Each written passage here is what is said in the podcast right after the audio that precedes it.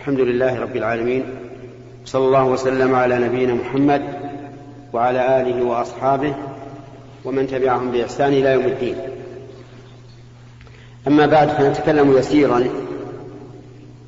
على هذه الآية الكريمة في هذا المجلس بل في هذا اللقاء الذي يتم كل أسبوع في كل يوم خميس واليوم هو يوم الخميس الثامن عشر من شهر شوال عام تسعة عام ستة عشر وأربعمائة وألف. يقول الله عز وجل في جملة ما بين الله لعباده من الآداب والأخلاق الفاضلة يا أيها الذين آمنوا لا يسخر قوم من قوم عسى أن يكونوا خيرا منهم. السخرية هي الاستهزاء والازدراء. ومن المعلوم أن الله تعالى جعل الناس في هذه الحياة الدنيا طبقات. فقال الله. فقال الله تعالى أهم يقسمون رحمة ربك؟ نحن قسمنا معيشتهم نحن قسمنا بينهم معيشتهم في الحياة الدنيا ورفعنا بعضهم فوق بعض درجات ليتخذ بعضهم بعضا سخريا أي ليسخر بعض بعضهم بعضا في المصالح. وليس المراد هنا الاستهزاء. وقال الله تعالى انظر كيف فضلنا بعضهم على بعض وللآخرة أكبر درجات وأكبر تفضيل. إذا ثبت هذا التفضيل بين الناس فهم يتفاضلون يتفاضلون في العلم فبعضهم أعلم من بعض في علوم الشريعة وعلوم الوسيلة إلى علوم الشريعة كعلوم اللغة العربية من النحو والبلاغة وغيرها وهم يتفاضلون في الرزق. فمنهم من بسط له في رزقه ومنهم من قدر عليه رزقه وهم يتفاضلون في الأخلاق. فمنهم ذوي الأخلاق الفاضلة العالية ومنهم دون ذلك. وهم يتفاضلون في الخلقة. منهم السوي الخلقة ومنهم من دون ذلك. المهم أنهم يتفاضلون. ويتفاضلون كذلك في الحسب. منهم من, من هو ذو حسب ونسب ومنهم دون ذلك. فهل يجوز لأحد أن يسخر ممن دونه؟ في هذه الآية يقول الله عز وجل يا أيها الذين آمنوا لا يسخر قوم من قوم.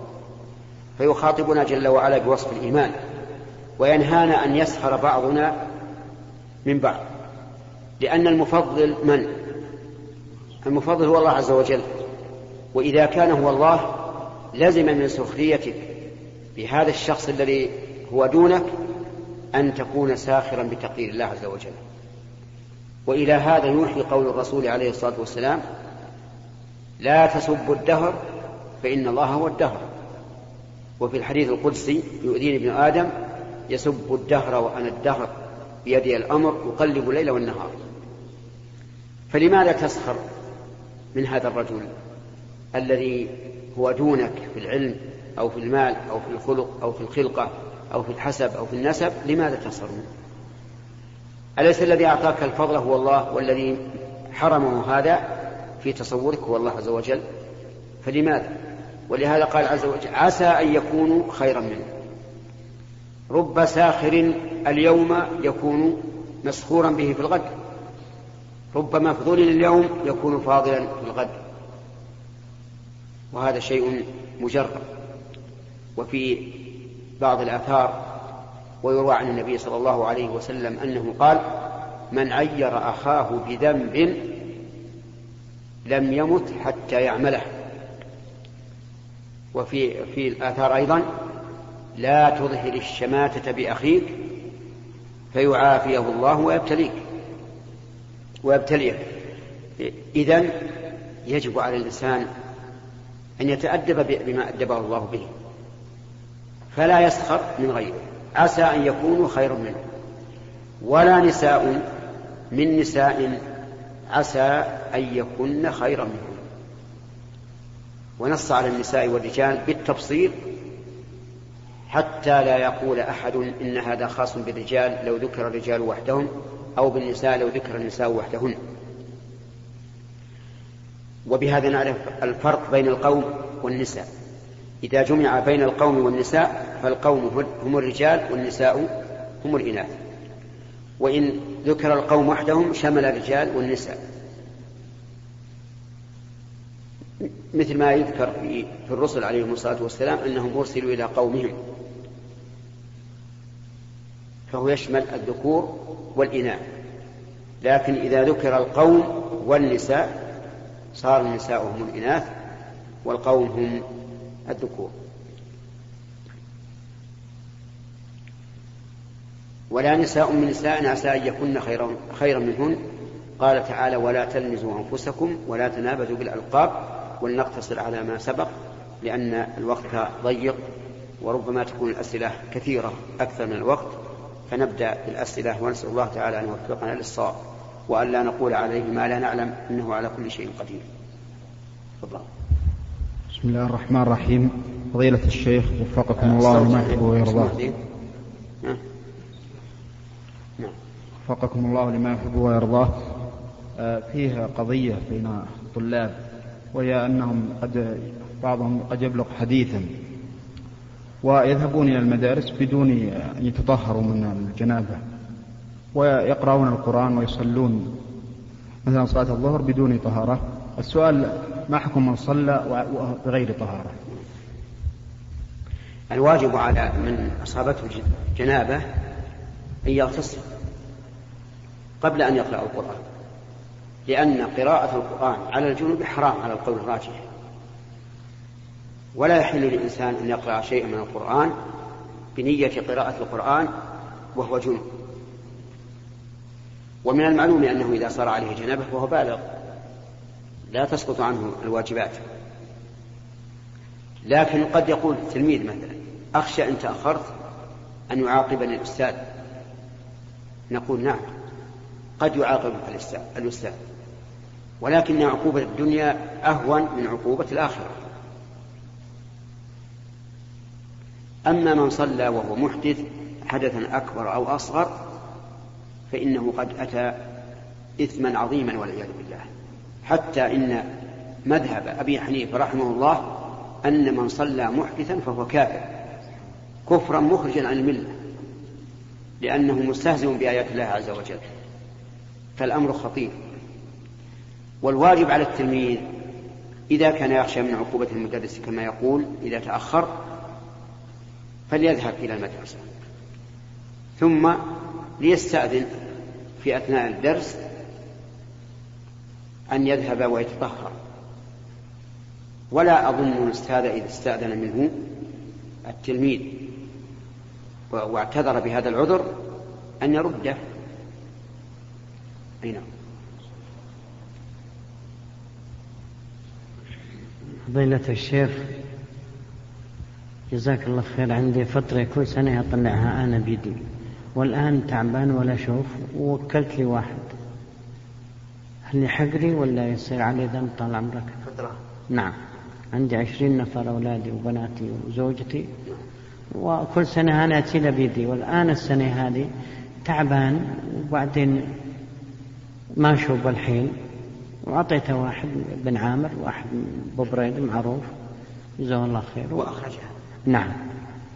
آه، لا حرج على الإنسان أن يوكل من يخرج فطرته حتى ولو بلا جزاك الله. التوكيل بهذا جائز سواء في إخراج الفطرة وهي زكاة الفطر أو في إخراج الزكاة أيضا. لو كان الإنسان لو كان على الإنسان زكاة وقال يا فلان خذ هذه الزكاة فرقها على نظرك فلا بأس. لا أنا ما وكذلك, وكذلك أيضا لو كان عليك كفارة يمين إطعام عشرة مساكين ووكل الإنسان أن يطعم عنه فلا بأس لأن هذه الأمور مما تدخلها النيابة. أحسن الله عملك. أنا معطيه فلوس.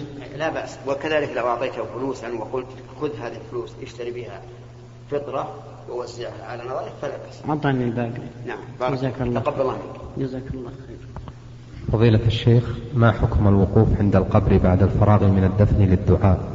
وما حكم وضع علامة عليه أو كتابة الاسم لتمييزه لقصد الزيارة وما حكم المشي بين القبور بالحذاء؟ ما شاء الله عليك. جماعة ثلاثة أسئلة في سؤال. السؤال الأول الوقوف بعد الدفن عند القبر والدعاء والدعاء له. هذا من السنة لأن النبي صلى الله عليه وسلم كان إذا فرغ من دفن الميت وقف عليه وقال أستغفروا لأخيكم واسألوا له التثبيت فإنه الآن يسأل. فتقف عند القبر وتقول اللهم اغفر له اللهم ثبته ثلاث مرات لأن النبي صلى الله عليه وسلم كان إذا دعا دعا ثلاث مرات. ثم تنصرف ولا حاجة إلى إطالة القيام إلى إطالة القيام عنده.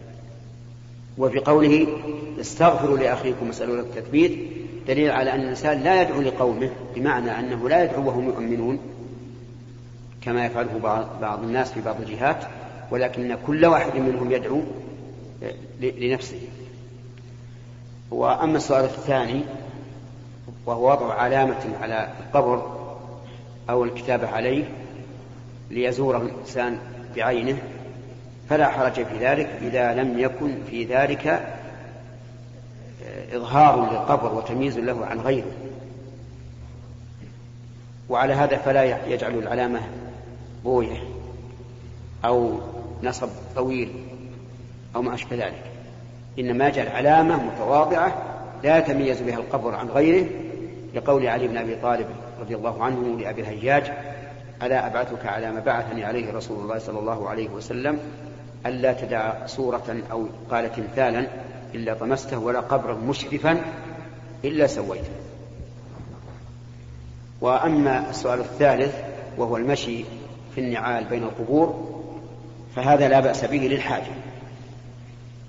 وإن لم يكن هناك حاجة فالأفضل أن يمشي الإنسان حافيا لأن في هذا نوع إكرام للأموات أن تمشي بينهم حافيا. لكن إذا كان هناك حاجة مثل أن تكون الأرض إثر مطر تتلوث رجله بالطين أو في شدة حرارة أو فيها شوك فهذا لا بأس به نعم. وهذه الطريقة ممنوعة لدينا أي أن الإنسان لا يجمع بين ثلاثة أسئلة في سؤال واحد نعم.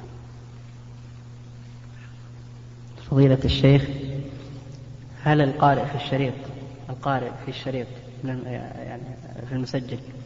هل له حكم القارئ العادي تلاوة؟ كيف؟ يعني من من وجوب الانصات إليه. يعني إذا هل هل لسان الشريط لأن المسجل انتهى. فإذا سجل الإنسان في الشريط فقد انتهى بأول مرة. وانقطع أجره وثوابه.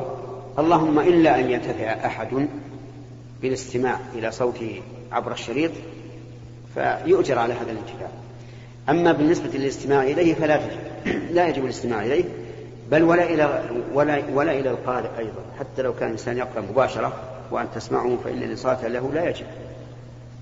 قال الإمام أحمد رحمه الله في قوله تعالى وإذا قرأ القرآن فاستمعوا له وأنصتوا لعلكم ترحمون قال أجمعوا على أن هذا في الصلاة يعني إذا كان المأموم خلف الإمام أما إنسان يقرأ إلى جنبك وأنت مشغول بذكرك الخاص فإنه لا يجب عليك الإنصات أفهمت؟ آه ثم لو فرض أن هذا القارئ مر بآية سجدة وأعني بالقارئ عبر آه الشريط هل تسجد؟ الجواب لا تسجد إذا مر بآية سجدة أولا لأنه لم يسجد هو ثانيا على فرض أنه سجد وسمعته يقول الله أكبر وسجد فلا تسجد. لأنه الآن ليس إماما لك وإنما يحكى هذا وإنما يحكي هذا الشريط صوته فقط. ولذلك لو أن أحدا قال أكتفي بأذان مؤذن عبر الشريط فإذا كان عند الأذان شغل الميكروفون ثم وضع الشريط حول اللاقطة وشغله بالأذان. هل يكتفى بهذا عن الأذان المباشر؟ لا يكتفى بهذا. ولذلك يخطئ بعض المدارس على ما سمعنا أو بعض المكاتب يخطئ خطأ عظيما أن يجعل الأذان عبر هذا المسجل. نعم؟ على كل حال أنا لا أقول إلا ما علمت. فهذا خطأ عظيم. لأن الأذان عبادة من أفضل العبادات. حتى قال الرسول عليه الصلاة والسلام في ثوابه أطول الناس أعناقا يوم القيامة المؤذنون يمتازون عن غيرهم. ولهذا كانت مرتبة المؤذن أفضل من مرتبة الإمام. لأن المؤذن عمله أشق وصوته يلحق ما يلحق صوت الإمام. فالحاصل أن الاستماع إلى القراءة من الشريط ليست كالاستماع من القارئ المباشر وأيضا لا يجب الإنصات لا لقراءة الشريط لا للاستماع إلى الشريط نعم لا للشريط ولا للقارئ المباشر لأن قوله تعالى وإذا قضى القرآن فاستمعوا له وأنصتوا كما سمعتم قال الإمام أحمد إنهم أجمعوا أن ذلك في الصلاة. بسم الله الرحمن الرحيم. فضيلة الشيخ من صام يوم ما نوى النية هل يقضي هذا اليوم؟ كيف صام؟ يعني صام وما نوى؟ ما نوى هل ما أقول أن أحد يصوم ولا ينوي؟ أصبح الصباح رمضان وما يدري ونايم ما نوى إنه يعني يعني ما علم إن اليوم من رمضان. ما علم يعني في أول يوم من رمضان. أول يوم في رمضان. ولا علم. ولا علم. إلا في أثناء اليوم. إلا في أثناء اليوم. وهو لم يأكل ولم يشرب. ولم يأكل ولم يشرب. نعم. هذه فيها خلاف بين العلماء منهم من يقول إنه لا يقضي هذا اليوم بل يمسك من حين علمه ولا قضاء عليه. وهذا اختيار شيخ الإسلام ابن تيمية رحمه الله. ومنهم من قال بل يقضي وهذا أحوط وأولى. نعم. بسم الله الرحمن الرحيم. آه، بعض الناس إذا سئل من كفيلك فيقول الله كافيلي ما حكم هذه الكلمة؟ نعم. آه، إذا كان هذا القائل قالها تهربا من الإخبار عن كفيله فهذا لا يجوز.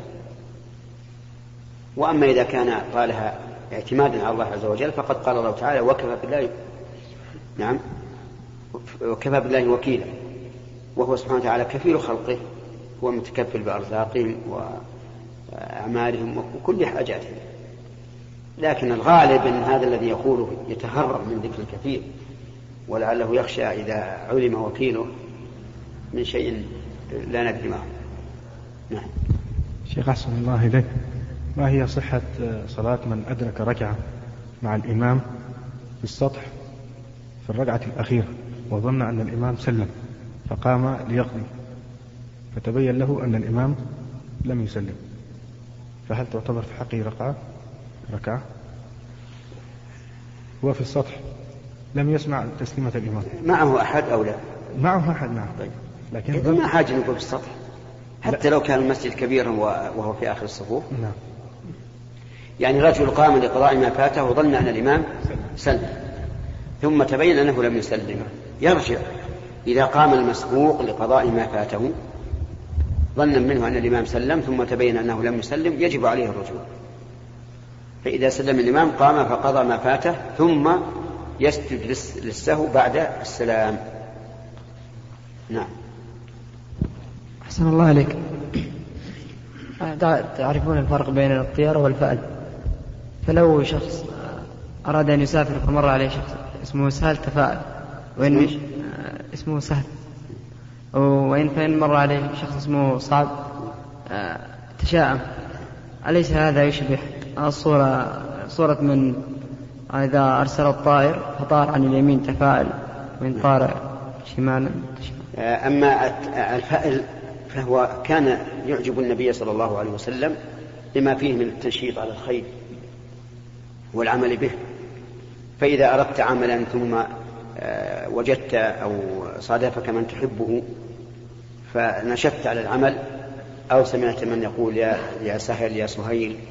يا صالح وما أشبه ذلك فنشدت فهذا طيب لأنه ينشط العمل. وأما التطير أما التشاؤم فهو على العكس. ينوي الإنسان الشيء ثم يرى شيئا قبيحا فيتأخر عن هذا الشيء. فهذا لا يجوز لأن النبي صلى الله عليه وسلم نهى عن الطيرة. والفرق بين الفأل وبين زجر الطيور حتى تذهب يمينا أو ما أشبه ذلك.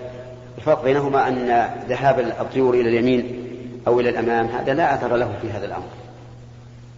إنما هو عقيدة جاهلية باطلة. بسم الله. فضيلة الشيخ شخص غني وله أخ فقير فهل يجوز له أن يعطيه من الزكاة؟ ما يعمل به مشروع كماكينة خياطة أو لا يعطيه من الزكاة إلا ما يقتات به. هذه في الواقع سؤال ينبغي أن لا نقيده بالأخ. عام. هل يجوز للإنسان أن يعطي من الزكاة الفقير ليقتات به أو يعطيه ما يعمل به مشروعا؟ الجواب الأول يعطيه ما يقتات به لأن في الدنيا فقراء كثيرين يحتاجون إلى القوت.